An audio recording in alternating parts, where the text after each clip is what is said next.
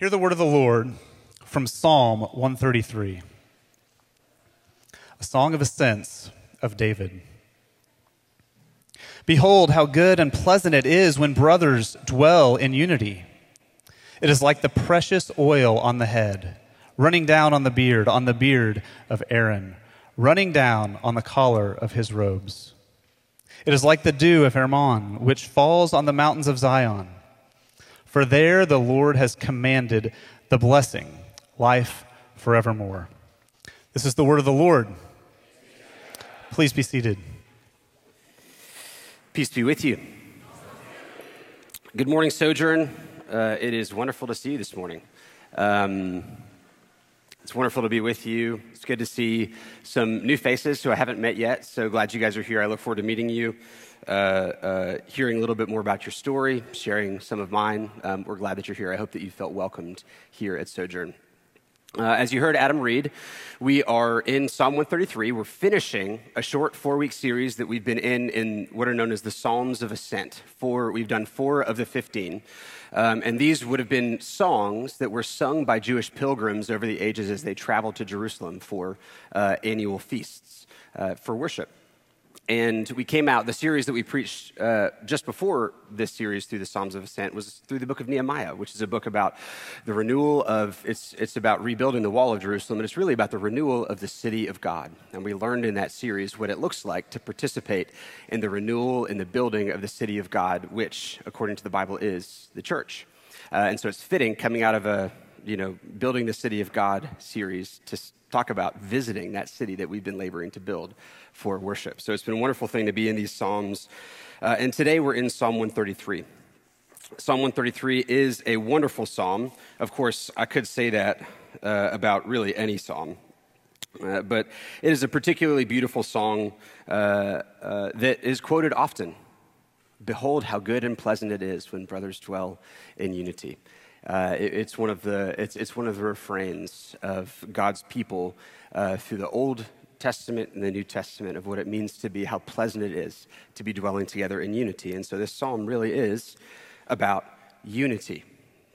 And it's a good thing for us to talk about always.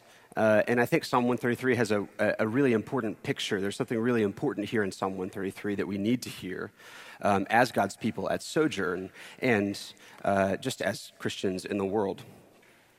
Because if we consider the world around us, unity is seemingly difficult to find and enjoy today. And as Christians, if we do a little bit of study of history, we can see, we don't have to look very far back to see that Christians have not always been a prime example of unity and peace. To give just one example that I was studying as I was thinking about this sermon, there's a war that took place in the 17th century, 1600s, early 1600s, called the 30 Years' War. And it was a terrible war, a bloody war. By some accounts, a third of the population of Europe was wiped out during this war. Coming out of the Reformation, it wasn't entirely a religious war. There were also, of course, political powers at play, but it was kicked off in many ways by the Reformation and the civil authority in Europe, and it was a war over which Christians got control of the land. It was a terrible story. Many people died, and by the end of the 30 Years' War, there was a lot of fatigue regarding religious war and religious conflict. In many ways, some historians make the argument that the Enlightenment, there's got to be a better way of doing human life than religion, was in part birthed on the back of the 30 Years' War in Europe. And there's one quote that I want to read for you from a pastor named Jacob Spener. He was a Lutheran pietist. Coming out of the 30 Years' War, there was this movement called pietism that was an effort, in essence, to get to the basics of piety. What does it mean to follow Jesus? And they were looking around at a lot of the pastors and leaders during the war and stuff that they were saying that they thought was not as helpful. And Jacob Spener was one of the leaders of this movement. And he observed, coming out of the war, very fatigued by religious conflict, he observed pastors who were leading in knowledge rather than the Spirit. Listen to a quote that he says about pastors. His concern is this: when these pastors really achieve the purpose they set themselves, they succeed in giving those of their hearers who have ready minds a fair knowledge of religious controversies. And these hearers regard it as the greatest honor to dispute with others, to argue with others. Both preachers and hearers confine themselves to the notion that one thing needful The one thing needful is the assertion and retention of pure doctrine, which must not be overthrown by errors, even if it is very much obscured with human perversions. So if you heard the point that Spener's getting at in this quote, he's not against pure doctrine. What he's against is the pastors who are majoring on argument as the way that they are pastoring their churches. If you have these Christians coming out of a bloody conflict and we're still focusing on the wrong things, Spener's saying. We're simply training people to defend right doctrine through argument. We're not training Christians to be Christians. We're training a bunch of people to win arguments rather than to know God, to enjoy God's love, and to demonstrate God's love to the world around in a way that's marked by wisdom. And so today, at a time when unity and peace seem increasingly difficult to find and enjoy, at a time in which many people are trying to point towards just make the right arguments, follow the right priorities and principles, it's important to kind of think about what unity is and where it comes from. And so I think that Psalm 133 presents us with a really critical picture of the kind of unity that God intends and offers to us. And so my plan for the morning is this. We're going to look at what unity is like in Psalm 133. Second, we're going to look at where unity comes from. And third, we're going to consider what this means for us as a church. So first, let's look at what unity is like. And to do this, we'll look at the text. Psalm 133 begins with, of course, the statement that you heard Adam read, "Behold how good and pleasant it is when brothers dwell in unity." This is a Psalm of David from the Old Testament, and this statement can be interpreted pretty broadly to refer to all of God's people as descendants of Abraham who would have been brothers and sisters in one family. And this psalm is also talking about the in-between moments where there's just two or three people enjoying fellowship and unity. It's a wonderful thing to enjoy unity, living together. The psalm goes on to compare the beauty of brothers dwelling in unity with two things: oil and dew. So we probably know, I know you guys probably know what oil is and what dew is, but it probably doesn't mean a whole lot to us unless we understand the context in which oil and dew are referred to here. Oil and dew would have been well-known biblical pictures. And so let's consider what these pictures mean for just a moment. The first thing that enjoyment of unity is compared to is oil. Behold how good and pleasant it is when brothers dwell in unity. What is it like? Verse 2. It is like precious oil on the head, running down on the beard of Aaron, running down on the collar of his robes. Oil in the Bible pointed to two primary things: the presence of God and being set apart for God's purpose. That's what oil points to, the presence of God and the setting apart of something or someone for God's purpose. And to get at this a little bit more, let's consider who Aaron was. Who was Aaron? Aaron was the very first high priest of Israel, Moses' brother. And here's what the Lord said to Moses to do with Aaron, the first high priest. The Lord said to Moses, "Take the finest spices, liquid myrrh, sweet-smelling cinnamon, aromatic cane, cassia, and olive oil, and you shall make of these a sacred anointing oil blended as by the perfumer. It shall be a holy anointing oil." So Moses is commanded to blend olive oil with all of these sweet-smelling spices to create a fragrant aromatic thing to then dump on his brother's head and all the other priests to set them apart for the work of ministry. That's the word. The word in the Bible is consecrate. You use anointing oil to consecrate. And consecrate is a word that means to declare something holy, to set apart something for a holy purpose. Everything that is to be used for a holy purpose needs to first be consecrated. And that's what anointing oil was for. It was for consecrating things and people. And here, the picture is of oil anointing Aaron the priest in a way that overflows. It runs, it's not just lightly applied to his head. It runs down his head, to his beard, down his garments. The word translated collar here could either refer to the collar or to the hem of his robe. The clear picture is of the whole man being anointed with oil from top to bottom. And this image of oil running from the head down to the rest of the body is important because it conveys the idea that God's blessings don't belong to the few, but are free to be shared and spread, unifying the body from head to toe. It speaks to a people being united across differences. It calls to mind the blessings of Jesus, who is described in Colossians as the head of the body, the church, who shares those blessings that he's been given by his Father with all those who are a part of the body.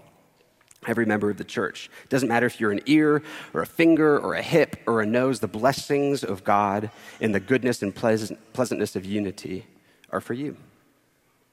Also, repeatedly through the Bible, oil refers to the presence of God, like I said. When David is anointed by Samuel, King David is anointed by the prophet Samuel, we're told Samuel took the horn of oil and anointed David in the midst of his brothers, and the Spirit of the Lord rushed upon David from that day forward. We see that in a number of the prophets who are anointed. Also in Psalm 23, a well-known psalm, the Lord is my shepherd, I shall not want. There's a later verse in that psalm, you anoint my head with oil, my cup overflows. The clear picture there is the shepherd being tangibly and meaningfully present with the sheep, God being with his people. And if we pause and consider for a moment that this psalm is written in an age before deodorant and flushing toilets, the concept of fragrant oil becomes all the more important. You follow me? This is an age before deodorant and flushing toilets, and so fragrant, pleasant-smelling oil would have been a refreshing and unique experience in the life of God's people, of any people. Oil glistens, it picks up sunlight, it softens skin, it perfumes a person. There's a sense with the oil also that there's an ease in the fellowship of unity in the Spirit, unity with God. If you contrast this with a group of people who are all together who aren't unified, like picture a mob, there's a harshness, there's friction, but oil smooths things. Picture a well-oiled machine that doesn't squeak, but it's working for its intended purpose. In the ancient world, having fragrant oil poured upon you was one of the palpable pleasures of the good life. This is what unity is like. Not only is it pleasing to God, but it's pleasing to us, and it's also pleasing to the world around us. And so unity is compared with oil, which signifies the presence of God, which signifies being set apart for God's purposes. When God's people dwell together in unity, God is there in a unique and tangible way. When God's people dwell together in unity, there's a distinctness, a set-apartness, an otherworldly quality to this kind of community through which God is bringing about his purposes in the world. So that's the first thing, oil. The second thing that the enjoyment of unity is compared to is dew. Behold how good and pleasant it is when brothers dwell in unity. What is it like? Verse 3, it is like the dew of Hermon, which falls on the mountains of Zion. Now, this is a reference to Mount Hermon. Sorry, Hermon is actually technically the correct pronunciation. So Adam got it right. I'm going to say Hermon because it's my habit, but well done, sir. Hermon, which is the tallest mountain in the region of Israel, over 9,000 feet tall and quite expansive. So Hermon, it was over 9,000 feet tall, and it wasn't just like it's not just one little poking up mountain. It's like it looks like a mountain range in itself. Mount Hermon was this swath. If you see pictures, you can Google pictures of Mount Hermon. It's this beautiful snow-capped, almost mountain range. There's a ski resort there today. It's covered with snow much of the year. And evidently, Mount Hermon was proverbial at this time for its heavy dew. If you've ever been camping at an altitude, you'll know that when you wake up in the morning, you're drenched, or the tent is drenched. When you get higher at altitude, condensation happens more readily. I'm not a chemistry professor, so take my word for it there. You can look that up later. But yeah, dew condenses at a high altitude. And so Hermon, it's interesting, though, that the dew of Hermon is said in Psalm 133 to fall on the mountains of Zion. The reason that's interesting is because Mount Hermon is about 100 miles from Mount Zion, which is Jerusalem. Jerusalem is built on Mount Zion. So they're about 100 miles away. Well, as it turns out, Mount Hermon, as the tallest mountain in the region, collects and holds so much moisture from the sky that this dew becomes a major source of rainfall for the entire region. And also, melting snow from Hermon is one of the primary sources of water for the Jordan River, which flows from Hermon to Jerusalem, to the region, surrounding Jerusalem. So in this way, we can see that the dew of Hermon actually would have provided not only rain clouds, but moisture through regularly flowing water in the Jordan all the way to Jerusalem from Hermon. So just as Israelite pilgrims would have traveled long distances to arrive in Zion, so the dew of Hermon would travel long distances to reach Mount Zion. And for those pilgrims who got to actually travel along the Jordan River on their journey, they would have marveled singing Psalm 133 as they are joining the waters of Mount Hermon in their journey to Jerusalem. Once again, we get this picture of overflow, a picture of blessing being poured out and permeating throughout the people rather than just the few. Just as the oil is poured on the head and overflows down the body, here the dew of Hermon doesn't just stay in the snow-capped mountaintops, but it flows all across the land, watering an otherwise dry and arid region in the Middle East and bringing with it life. This is what unity is like, the psalmist tells us. To pause and summarize for a moment, dwelling in unity sets apart the family of God, consecrates, anoints the family of God. There is a distinctiveness to the unity enjoyed in the family of God, and this distinctiveness can best be understood as the presence of God in our midst. Not only is it pleasing to God, but it's pleasing to us, and it's pleasing to those around, like fragrant oil. The second thing we see is that dwelling in unity brings together high and low, strong and weak, all across God's people. Unity brings together from the top to the bottom, is an expression of bringing together a diverse people. Both of the pictures convey this, the priest and his robe, Hermon, all the way to Zion. And as we read in the last part of verse 3, unity is ultimately an enjoyment of life. For there, the Lord has commanded the blessing, life forevermore. So Zion, Jerusalem, the place where God's people come together in unity, that is where the Lord has commanded the blessing, life forevermore. This is what life is, unity as God's people come together with one spirit, one purpose, one God. So what's it like to dwell with a group of people enjoying mutual concern, living together in peace? It's like the precious, sweet fragrance and feeling of the softened, oiled, perfumed good life. It's like the dew which drenches and saturates otherwise dry and weary land. It is God with his people manifesting his presence both to his people and through his people to the world. This is what it means to dwell. This is what it looks like to dwell together in unity, according to Psalm 133. And what's critical, I think, what's perhaps the main point of this psalm is where this unity comes from. This brings me to point 2. Where does unity come from? And here it is. Unity comes from above. All of the imagery, all of the pictures in Psalm 133 clearly follow this downward trajectory. Oil being poured out from above on the head of Aaron and rolling down.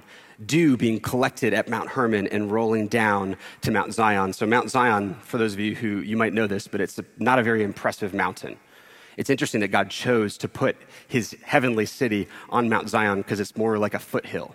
It's one of the ways in which God makes it clear that I didn't choose you because of how you looked or really anything good in you. I chose you because I love you, just out of my own good grace and mercy. So Zion is, I don't want to diminish Zion's beauty because it's a beautiful mountain, but it's not Mount Hermon. It's not Mount Everest. It's not very impressive relative to the other mountains. So oil running from top of the priest down to the bottom, dew running from Hermon to Zion, blessing coming from the command of the Lord from heaven down to earth. There's clear movement.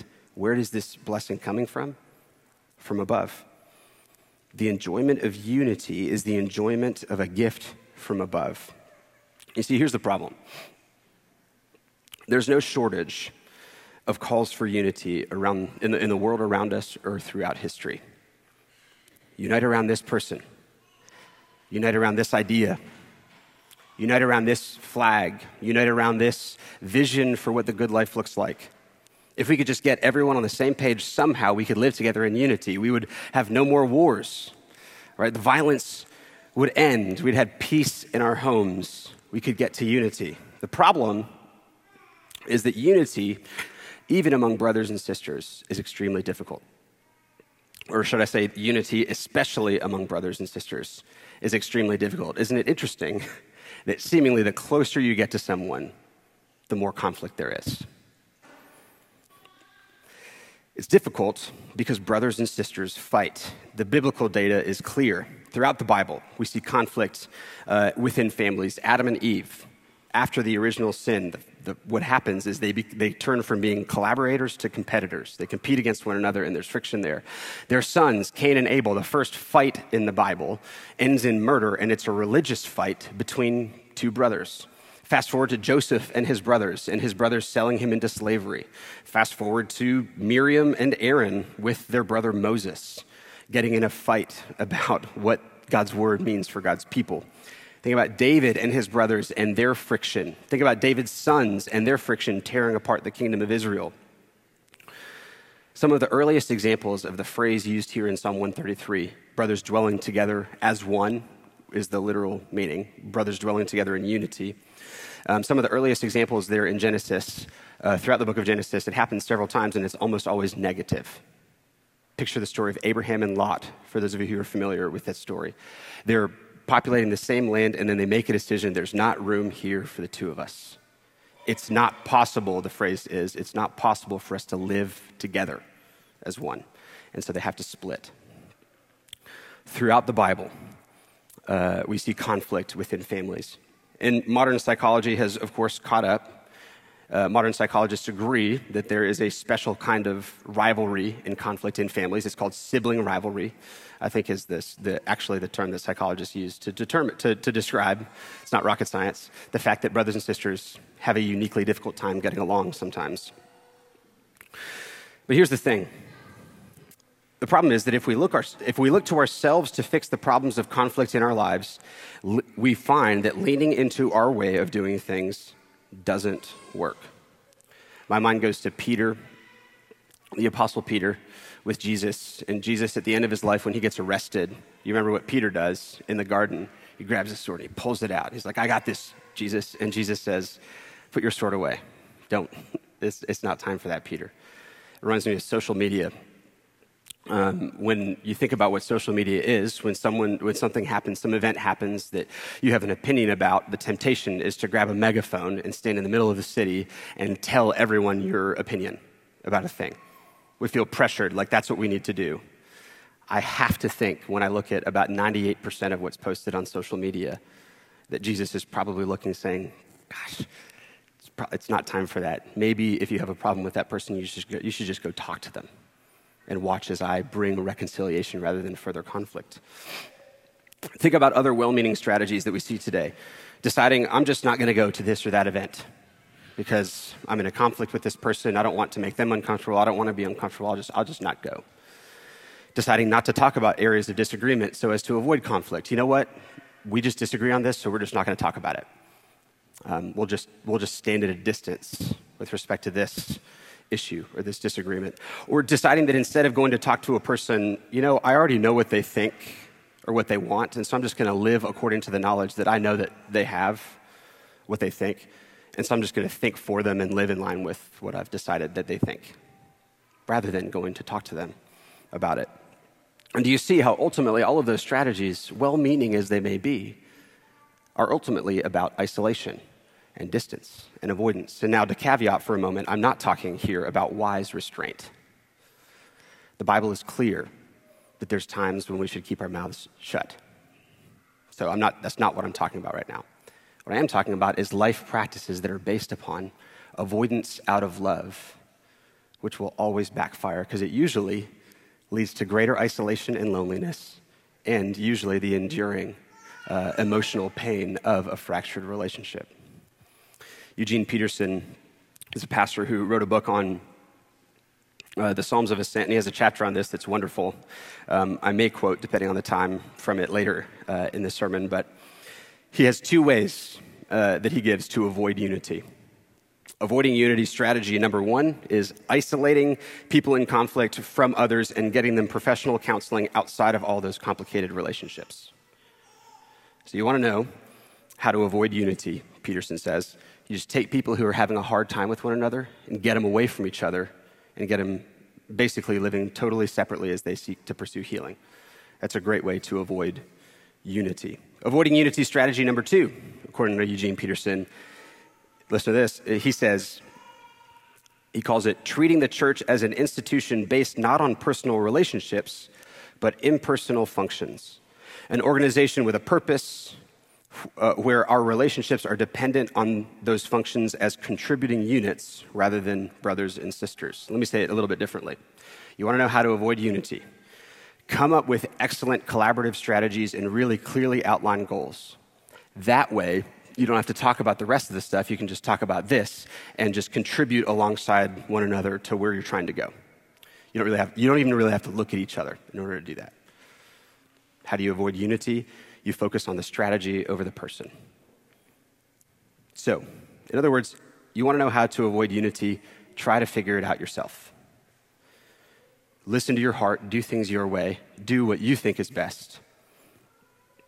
The Bible's pretty aware of the human heart. We like to build the kingdom of God from below. Garden of Eden temptation is just this. I want to do it my way. When Satan comes to Eve, God had given her his good word that said, you can eat of all of these trees, but of the tree of the knowledge of good and evil you shall not eat. And what does Satan say? Satan comes up to Eve and says, did God really say that you're going to die if you eat that tree? Look at it. He gets her to look at it, and she sees it. She's like, oh, that looks perfectly fine to me. What's the harm in eating a piece of fruit? In fact, I do want to have the knowledge of good and evil.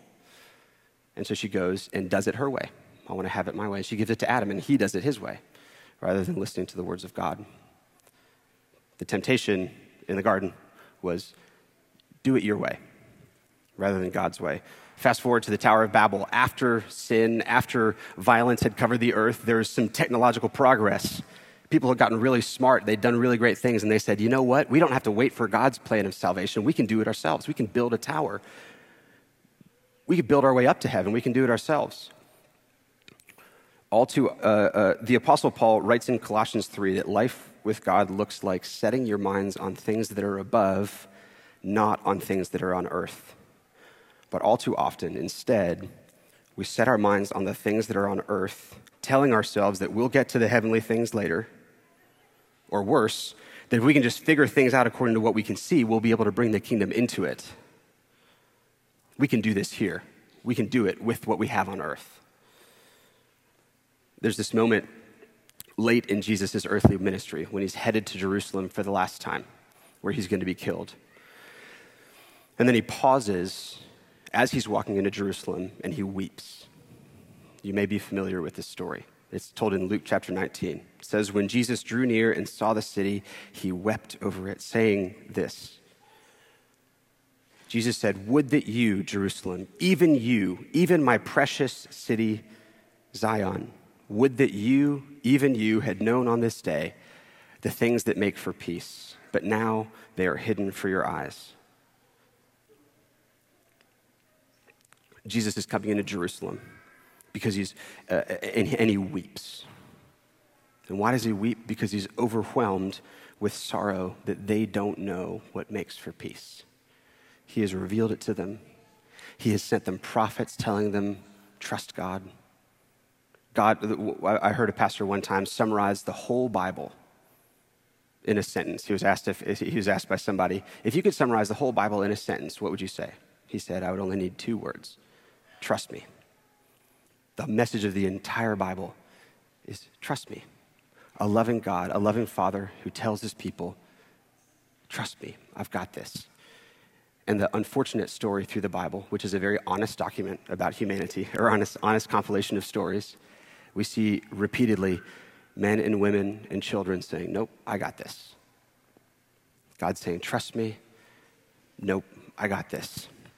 Jesus weeps about this. In the backdrop are all of the wars that have been fought, the violence among God's people, the many that Jesus knows who are going to reject him even after his resurrection because he doesn't measure up to their expectations and their wants.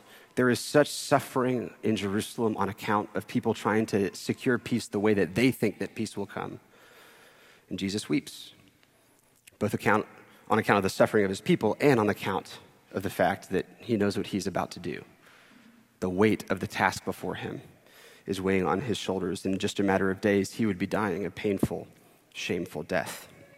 But to understand what this death means, it'd be helpful to consider one more moment in Jesus' ministry that happens just before this.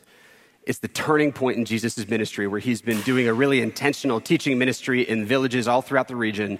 And then there's a turning point when Jesus basically looks at his disciples and says, okay, we're done. It's time to go back to Jerusalem. You may know this turning point. It's the story where Jesus confesses for the first time, or Peter confesses that Jesus is the Christ. Matthew chapter 16, starting in verse 13, Jesus travels to Caesarea Philippi and asks his disciples, who do people say that I am? And the disciples offer several different answers. And then Jesus says, but who do you say that I am? And Peter replies, you are the Christ, the Son of the living God. And Jesus, of course, commends Peter for this answer. And then he charges his disciples to tell no one.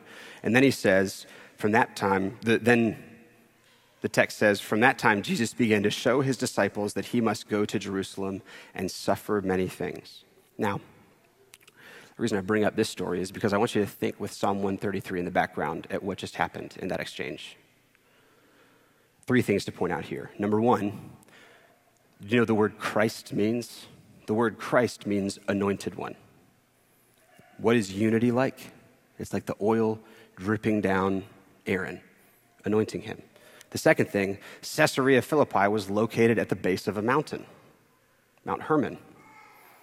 What is unity like? It's like the dew of Hermon. And then they're on their way. He turns and says, guys, here's where we're going next. Zion, Jerusalem. And why? Why is Jesus leading his disciples to Jerusalem?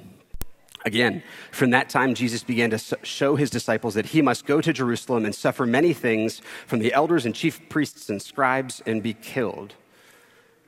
So like many generations that have gone before him, Jesus is traveling to Jerusalem to offer a sacrifice for sin, except Jesus isn't traveling to Jerusalem to offer a sacrifice for his sin. He's traveling to Jerusalem to be a sacrifice for our sin. Jesus is traveling to Jerusalem in order to suffer and be killed for us. And so let me be abundantly clear. I'm going to do this again. Let's sum up. Psalm 133 talks about the dwelling of brothers together in unity, that being like anointing oil and like the dew of Hermon that flows down to Zion and Jerusalem, and it is there that the Lord has commanded the blessing, life forevermore. That's Psalm 133. That's the flow of the psalm. Matthew 16, we see Jesus standing with his brothers. They call him the Christ, the anointed one. They're standing at the base of Mount Hermon. Jesus tells them they're going to go on a pilgrimage to Jerusalem from Hermon to Zion, which is the place where God appointed for him in his death to secure his people eternal life. As a side note, do you remember what Peter says right after Jesus tells his disciples that he must go to Jerusalem and suffer and be killed? Remember what Peter says? He says, far be it from you, Lord.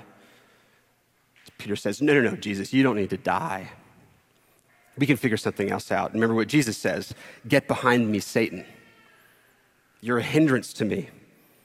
And notably, listen to what Jesus says Peter is getting wrong. Jesus says, for you, Peter, are not setting your mind on the things of God, but on the things of man.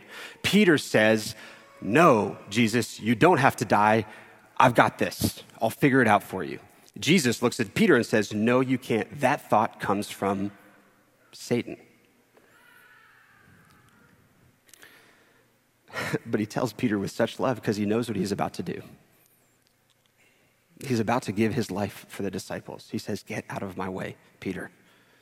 I'm going to do this and nobody's going to stop me. That's a thought that comes from Satan. That's what got us here in the first place. Peace does not come from below.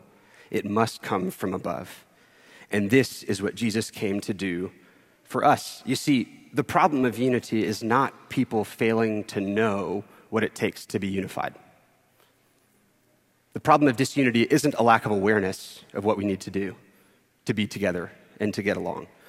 It's a lack of ability to do what it takes to secure unity, because the problem is not primarily out there with other people who don't get it yet. The problem is in here. We say this every single week. Why we confess sin is because we don't believe that the reason the world is not as it should be is some general problem with the world, but it's a personal problem that we are seeking to build our own kingdoms.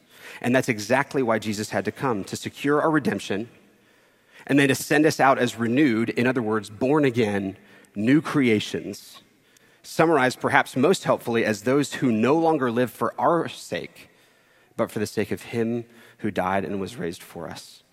And we follow in his footsteps by laying down our lives for those around us. And this is, of course, a potentially offensive teaching. I've spoken negatively. Just a minute ago, I spoke pretty negatively about people trying to fix the problems of disunity. And I want to just acknowledge that there's a lot of people in the world who really do mean well. A lot of us have made decisions like the ones that I mentioned are probably not going to lead to unity, out of love and out of care and out of a good desire to see unity rather than conflict. The intention is not the problem. Most people really do mean well. And furthermore, there is good work being done here and there. There's some great strategies for things like emotional health and healthier relationships that have come out of the secular world of science. There have been some of the greatest achievements in terms of ending wars and signing treaties and securing world peace have been signed by people who aren't Christians. In no way do I want to denigrate these efforts or those things. What I do want to do, however, is consider the testimony of Scripture alongside human history, which is particularly sobering. We have had the best people with the best resources, with the best support, working on this problem for a long time, we being humanity. We've been working on this really hard. We've been trying our darndest. And so far, we have failed to secure world peace. We have failed to secure peace in marriages. We failed to secure peace in homes. Try as we might, with the best people working on it that we have, we haven't been able to secure peace and unity like we read about in the Bible. But in Christ, we see God's plan for this problem. The way that God's blessing of unity and peace comes is through Christ as he gave his life as a sacrifice for the sins of humanity and raised us up with him to live a new kind of life together. Now, on account of what Christ has done, the reality for those who are united to Christ by faith is that like oil on the head, we are anointed with Christ's anointing. Like the dew of Hermon, we are given new life. Like the oil and the dew, Jesus comes down to us as a divine blessing from God, and he forms us into a family, brothers and sisters dwelling in unity. We have been united to God. We've been united to one another. And for those enjoying the blessing of this unity with God and one another, eternal life, according to Jesus, has already begun. The blessing that Lord commanded from this place, from Jerusalem, from Zion, life forevermore, that is being enjoyed by those who are united to Christ by faith. With this in mind, to consider the picture of oil once again for a moment, this is ultimately a picture that corresponds to the blessing that's been poured upon humanity in the blessing of the gospel. When Jesus was baptized, the Holy Spirit came upon him, anointing him like a dove. He was anointed with the Holy Spirit. And like I mentioned before in Colossians chapter 1, Jesus is the head of the body, the church. Just so we see here, the blessing from heaven flows from the head to the rest of the body. The Holy Spirit is poured out by Jesus on all those who come to him by faith. And to consider the picture of dew once again for a moment, there's a number of other biblical images for dew, but there's one in particular that I want to mention. The prophet Micah uses the image of dew to refer to the remnant of God's people who are awaiting God's deliverance. Listen to what Micah says. This is Micah chapter 5, starting in verse 7. He says, "Then the remnant of Jacob shall be in the midst of many peoples, like dew from the Lord, like showers on the grass. And the remnant of Jacob shall be among the nations, in the midst of many peoples, like a lion among the beasts of the forest. Your hand shall be lifted up over your adversaries, and all your enemies shall be cut off." So the picture that Micah is painting for us here, he's a prophet to the nation of Israel, both before the fall of Jerusalem, during the fall, and then immediately afterward for a short time. The picture that we get from Micah is the picture of a remnant who are scattered across the earth like dew, which is an interesting picture because dew is an image of hope.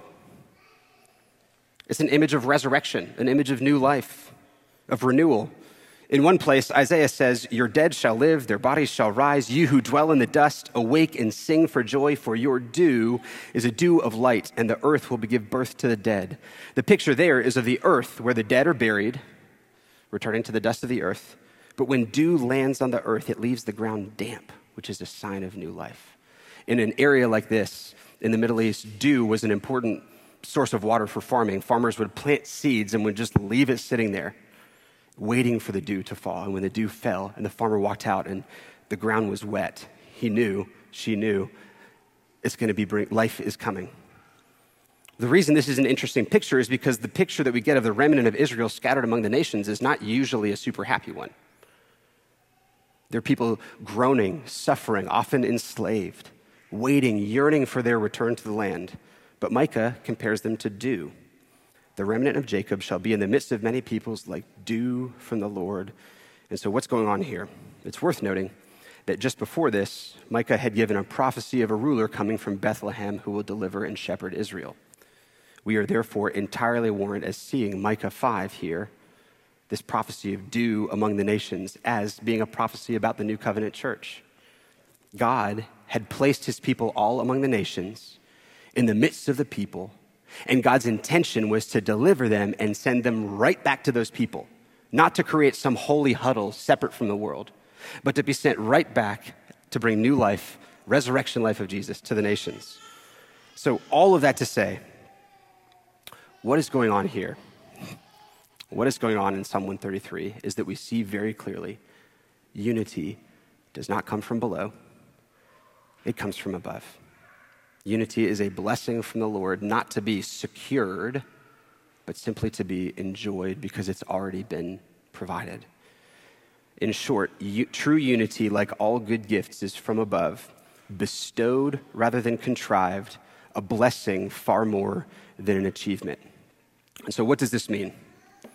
This means that our lives look utterly different. I really just got one application point for this sermon, for what this means for our life as a church, and it's this. Our lives are no longer striving to bring about what we think is best in the world, but instead our lives are about looking for, noticing, celebrating, and enjoying what God is doing in us and in all those around us. Here's what I mean. This is a profound change. Here's what I mean. If there's not a trustworthy God who has a plan for your life and everyone else's life around you, who will ultimately bring those plans to redemption, then you're it. Like if there's not a God you can trust with your life and the lives of those around you, then you are it, and you better make the most of the time and try to make the world as good of a place as you can, because it's up to you. But if there is a God who you can depend on, then the pressure is off. And rather than trying to manufacture the unity, the peace that you're trying to look, you simply start enjoying it because it's here. Jesus' disciples a couple of times said, Jesus, when is the kingdom? I mean, we're ready for the kingdom. Even after Jesus' resurrection, the disciples say, Jesus, when are you going to restore the kingdom to Israel? And they forgot the fact that the very first sermon recorded by Jesus, repent, for the kingdom of heaven is at hand. Jesus said, it's here. You can enjoy it today. If there is a God who is trustworthy, then we can simply start enjoying the peace and the unity that he's given us. And when you take a step back, sometimes this looks as simple as taking a deep breath, shutting our mouth for a moment, and asking God, what are you doing in my life? Asking God, what are you doing in this person's life that I'm not seeing right now? It isn't always easy. Sometimes you do have to look for God in one another. You have to look really hard. Picture someone who's a huge naysayer in general. Don't say any names out loud. Picture someone in your life who's a huge naysayer, cynic, what have you. You could look at that person and feel sorry for them. You could look at that person and be really frustrated with them. You could try to avoid them at parish gatherings. You could go and tell them, you know what? You're just lacking the hope of the Lord, brother. But what if instead your approach looked like approaching that person and saying, I see in you a deep concern that things are not as they should be. That's probably from the Lord. How can I pray with you about this over the next few days? You didn't say anything corrective. Instead, you just spoke a word of affirmation to them. You drew close to them. You invited them into a communal prayer about that thing, which will hopefully lead you to God and his word and give God a chance to move in that person's life and in the circumstance that is your relationship with that person that you watched as God is growing. Maybe one day the Lord will make it clear to you that you'll have an opportunity to clarify wrong perspectives or feelings that this person is experiencing, like resentment or bitterness or what have you. But chances are right now is not the place to start. unless your first step is towards that person in affirmation, you're probably trying to force it. This is helpful in conflict too. To give a parenting example, say you have a child who misbehaves on purpose. This is for those of you who are parents. Option one, you could say, you know better than that, cut it out. Option two, you could say, why do you always do this? You always give your sister a hard time. Just be kind for once. Or option three, you could say, I can see you've got a lot of feelings that you're having a hard time expressing. Can you tell me more about those? They may or may not be able to. But you get to draw near and affirm. Now, this sometimes takes a lot of work for parents. You affirm the fact that God has knit them, is knitting them together as a young emotional being, and they're learning. And you point them and say, hey, I see this in you. Let's talk about it. Maybe there's a need that I can help meet. And let's talk about how probably better to channel those emotions than what you just did. To give an adult example, what about someone who doesn't read the room and says something that hurts someone else or pushes someone away or makes someone feel unwelcome? Option one, you do nothing. Just think to yourself about it. Option two, go vent to someone else about it. Or option three, take a deep breath and give them the benefit of the doubt in terms of their intention, and then simply approach them and say, hey, I see that you care a lot about this. I wanted you to know that I think that what you did offended this person. And I think that there's a really good opportunity to see reconciliation happen in this situation.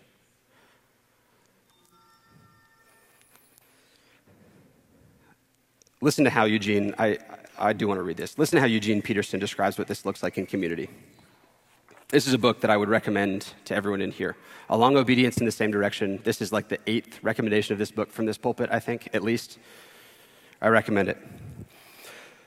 He says this. He says, of course, the fact that we are a family of faith does not mean we are one big happy family. The people we encounter as brothers and sisters in faith are not always nice people. They do not stop being sinners the moment they begin believing in Christ. They don't suddenly change into brilliant conversationalists, exciting companions, and glowing inspirations. Some of them are cranky, some of them dull, and others, if the truth must be spoken, a drag. But at the same time, our Lord tells us they are brothers and sisters in faith. If God is my father, then this is my family. So the question is not, am I going to be a part of a community of faith? But instead, how am I going to live in this community of faith? God's children do different things. Some run away from it and pretend the family doesn't exist. Some move out and get an apartment on their own from which they return to make occasional visits, nearly always showing up for the parties and bringing a gift to show they really do hold the others in fond regard. And some would never dream of leaving but cause others to dream it for them, for they are always criticizing what is served at the meals, quarreling with the way the housekeeping is done, and complaining that the others in the family are either ignoring or taking advantage of them. And some determined to find out what God has in mind by placing them in this community called a church, learn how to function in it harmoniously and joyously, and develop the maturity that is able to share and exchange God's grace with those who might otherwise be viewed as nuisances.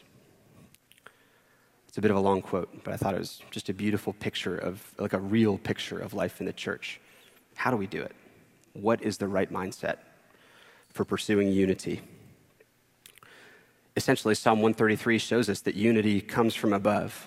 And that means that as Christians, we are to have mindsets of expectation with respect to what God is doing in us and in our brothers and sisters of faith, which comes first from our enjoyment of what God is doing in us and in our hearts.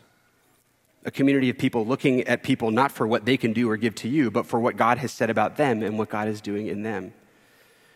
It looks like looking for those things and noticing those things out loud. Encouraging even minuscule, slow steps of progress on the journey of growth as gifts from above. This is the kind of life. This is what causes. This is an ingredient of a life-giving community. If this is your perspective on the people around you, then how can you but celebrate?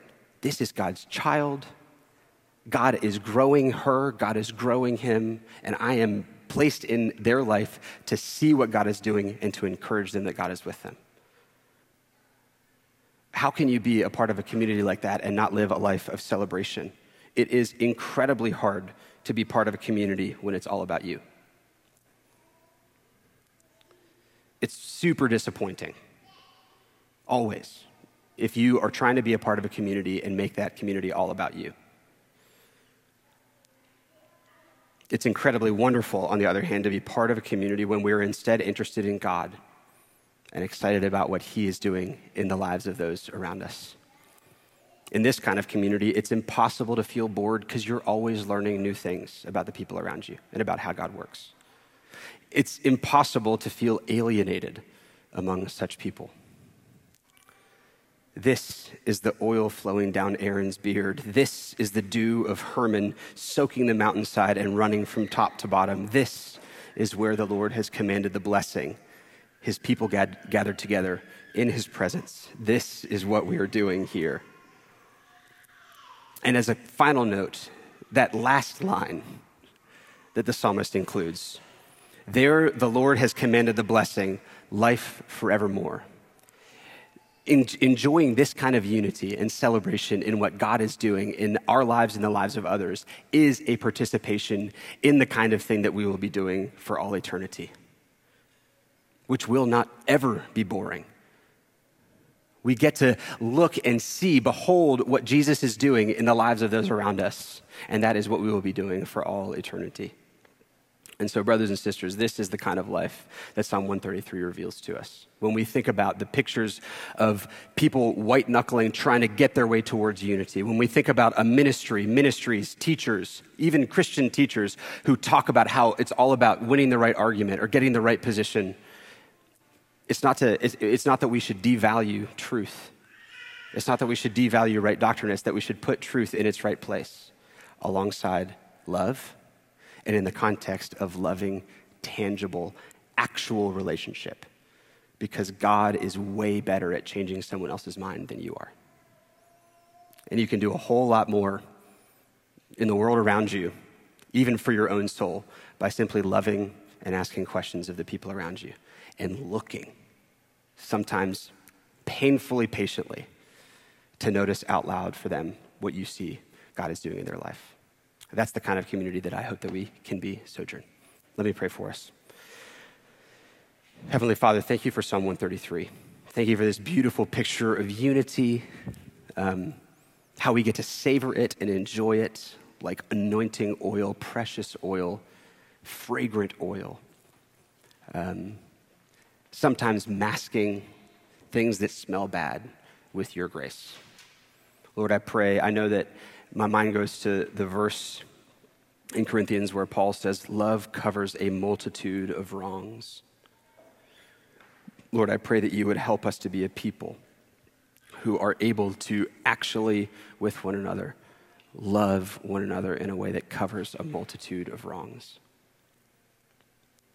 Because ultimately we know that your love has covered a multitude of wrongs on our part.